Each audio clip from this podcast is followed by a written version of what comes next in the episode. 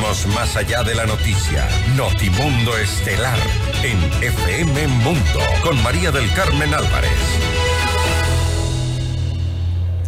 Nos acompaña a esta hora el doctor Carlos Estarellas. Él es analista internacional. Doctor Estarellas, muy buenas noches y gracias por acompañarnos. Le saluda María del Carmen Álvarez. ¿Cómo está María del Carmen? Muchas gracias por la entrevista. Doctor Estarellas, gracias a usted por estar aquí junto a nosotros. ¿Qué decir, pues, de este eh, impasse con Rusia, esta tensión que se ha generado a raíz de la decisión de la entrega de este armamento eh, ruso calificado como chatarra a Estados Unidos? ¿Qué debería hacer eh, Ecuador en nuestro país? ¿Cuál debería ser la respuesta diplomática correcta? Eh, mire, yo creo que es un eh, malentendido eh, de, la, de la cual el presidente quizás no fue informado. esto es porque Rusia a varios países de gobiernos de izquierda, en la época en que estaba el señor Correa en el Ecuador, le vendió armamento ruso. Y dicen, yo no he leído, que en esos convenios, en esos contratos, se disponía que ese armamento no podía pasar a terceros estados. Eh, el, Ecuador ah, lo ha pasado o está por pasarlo a los Estados Unidos ese armamento como chatarra y eso ha dado el impasse entre Rusia y Ecuador. Eh, Rusia ha optado por tomar una medida en derecho internacional, se conoce con el nombre como medio coactivo, que hay varias, y la que ha tomado Rusia es la represalia, eh, a ponerle impedimento al banano ecuatoriano. Entonces es urgente que el Ecuador a través de la negociación directa, del diálogo, a través de la diplomacia, eh, logre eh, conversar con el gobierno ruso para que desista de este medio coactivo que le va a causar mucho daño al país y al banano ecuatoriano. Usted lo dijo hace eh, eh, pocos momentos, eh, Rusia ha, ha, tomado pues decisiones que tienen afectaciones comerciales, no solamente para el banano, sino también para el clavel ecuatoriano, al cual pues de alguna manera se ha, se ha dado ya una restricción total para este tipo de flor que, se exporta hacia ese destino.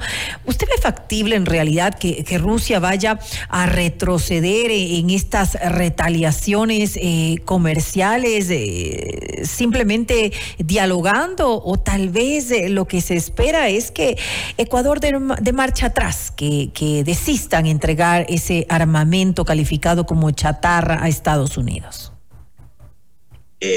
lo ideal sería que desista, pero tengo entendido que ya ha comenzado a entregarlo, por lo menos esa es la información que yo tengo. Entonces, ante ello, lo urgente es una negociación directa a través de los medios diplomáticos, ¿no?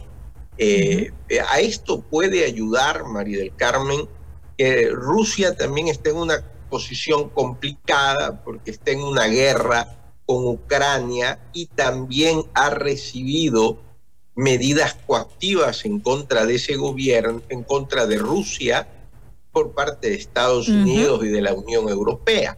Entonces, quizás estos elementos influyan para que en una negociación, para que en un diálogo el gobierno ecuatoriano haga que Rusia desista. Lo que sí es lamentable, María del Carmen, es que estemos metidos en un problema innecesario porque el Ecuador de por sí ya tiene graves problemas como es enfrentar una guerra con el narcoterrorismo. Ahora, con relación a, las aseveraciones pues que ha hecho la, portavoz del Ministerio de Exteriores de Rusia, María Zaharova, eh, advirtiendo que lo que usted decía, que, no se deben entregar bienes militares a una tercera parte, y la respuesta que dio el presidente Novoa acerca de que sí, efectivamente no se deben entregar eh, armamento, bienes militares, pero en este caso se trata de Eh, hay quienes consideran que, no fueron eh, muy eh, acertadas las expresiones utilizadas por el presidente.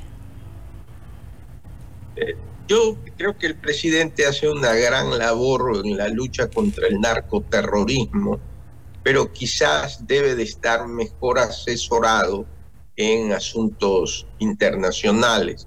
Ya no es el primer desliz ya, ya lo tuvimos con relación a Venezuela. Entonces, eh, ojalá.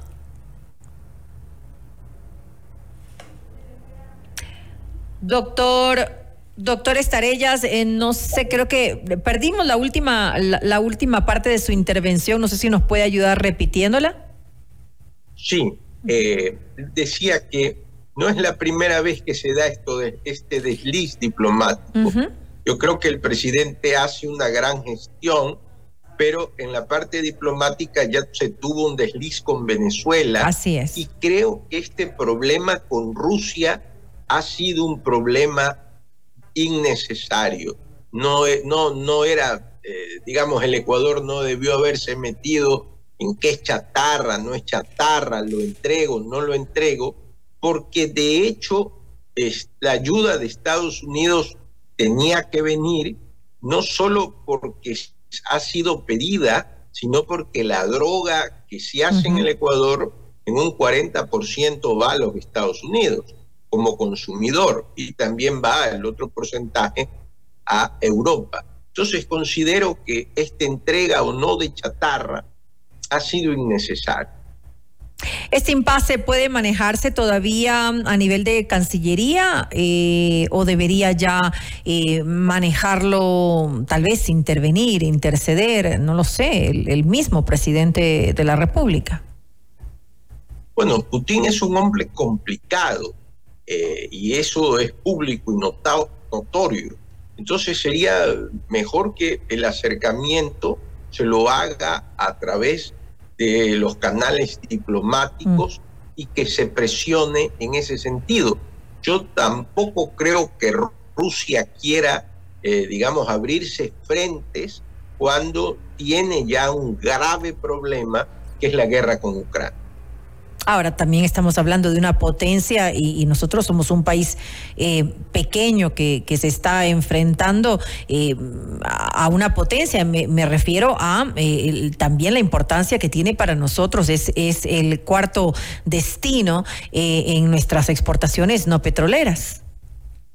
Totalmente de acuerdo con lo que usted señala. Por eso vuelvo a reiterar que fue un problema innecesario una acción innecesaria, además de meternos en un conflicto que no nos corresponde, entregar chatarra, que dicen los que conocen, los especialistas en esto, que no es chatarra y que va a ser enviada posteriormente eh, a, Ucrania. Entonces es un conflicto en el cual nosotros no somos parte y que estamos metidos eh, digamos, sin, sin tener nada que ver en el asunto. Esperemos que en todo caso se resuelva de la mejor eh, manera para que no pase a mayores. Pero justamente esto, eh, lo que ha ocurrido, nos deja una enseñanza y es lo importante que es abrirnos a, otros mercados, diversificar para poder tener más, más eh, opciones, más oportunidades y no ser tan afectados por este tipo de medidas geopolíticas. El doctor Estarellas, eh, ¿qué decir eh, justamente sobre este tema de, de haber cerrado, de la importancia que tiene haber cerrado el TLC con China? Me parece positivo. lo que usted señala es trascendental el Ecuador debería tener un plan de política exterior en el cual es importante abrirse otros mercados. Y en un mundo globalizado, los tratados de libre comercio son importantes. Por lo tanto, desde mi punto de vista, es positivo y eh, señalo que es también muy positivo que hoy la Asamblea Nacional haya, digamos, eh, aprobado el, Tratado de Libre Comercio con China. ¿Qué queda por hacer en materia mm, internacional para reforzar relaciones? Muchísimo, muchísimo, porque el Ecuador, al ser un país pequeño, necesita proyectarse internacionalmente y no necesita tomar medidas del momento, sino que necesita tener un plan de política exterior con todos los estados, con relación a la Unión Europea, con relación a los Estados Unidos, con relación a los países vecinos, un plan prospectivo de política exterior que es urgente y que ojalá se lo haga. Me quedo entonces con eso y me parece muy importante lo que usted ha destacado al final. Necesitamos eh, un plan de política exterior con todos los estados definitivamente. No puede ser algo que vayamos eh, eh, realizando en, el tiempo porque se da o porque de repente se nos ocurre que tenemos que hacer un, nuevo TLC o, reforzar relaciones con determinados países, sino que ya anticiparnos a eso es realmente algo que se debe tomar en consideración. Le quiero agradecer al doctor Carlos Estarellas, analista internacional, por habernos acompañado en este espacio. Muchas gracias a usted por la entrevista. A usted, doctor. Noticias, entrevistas, análisis e información inmediata.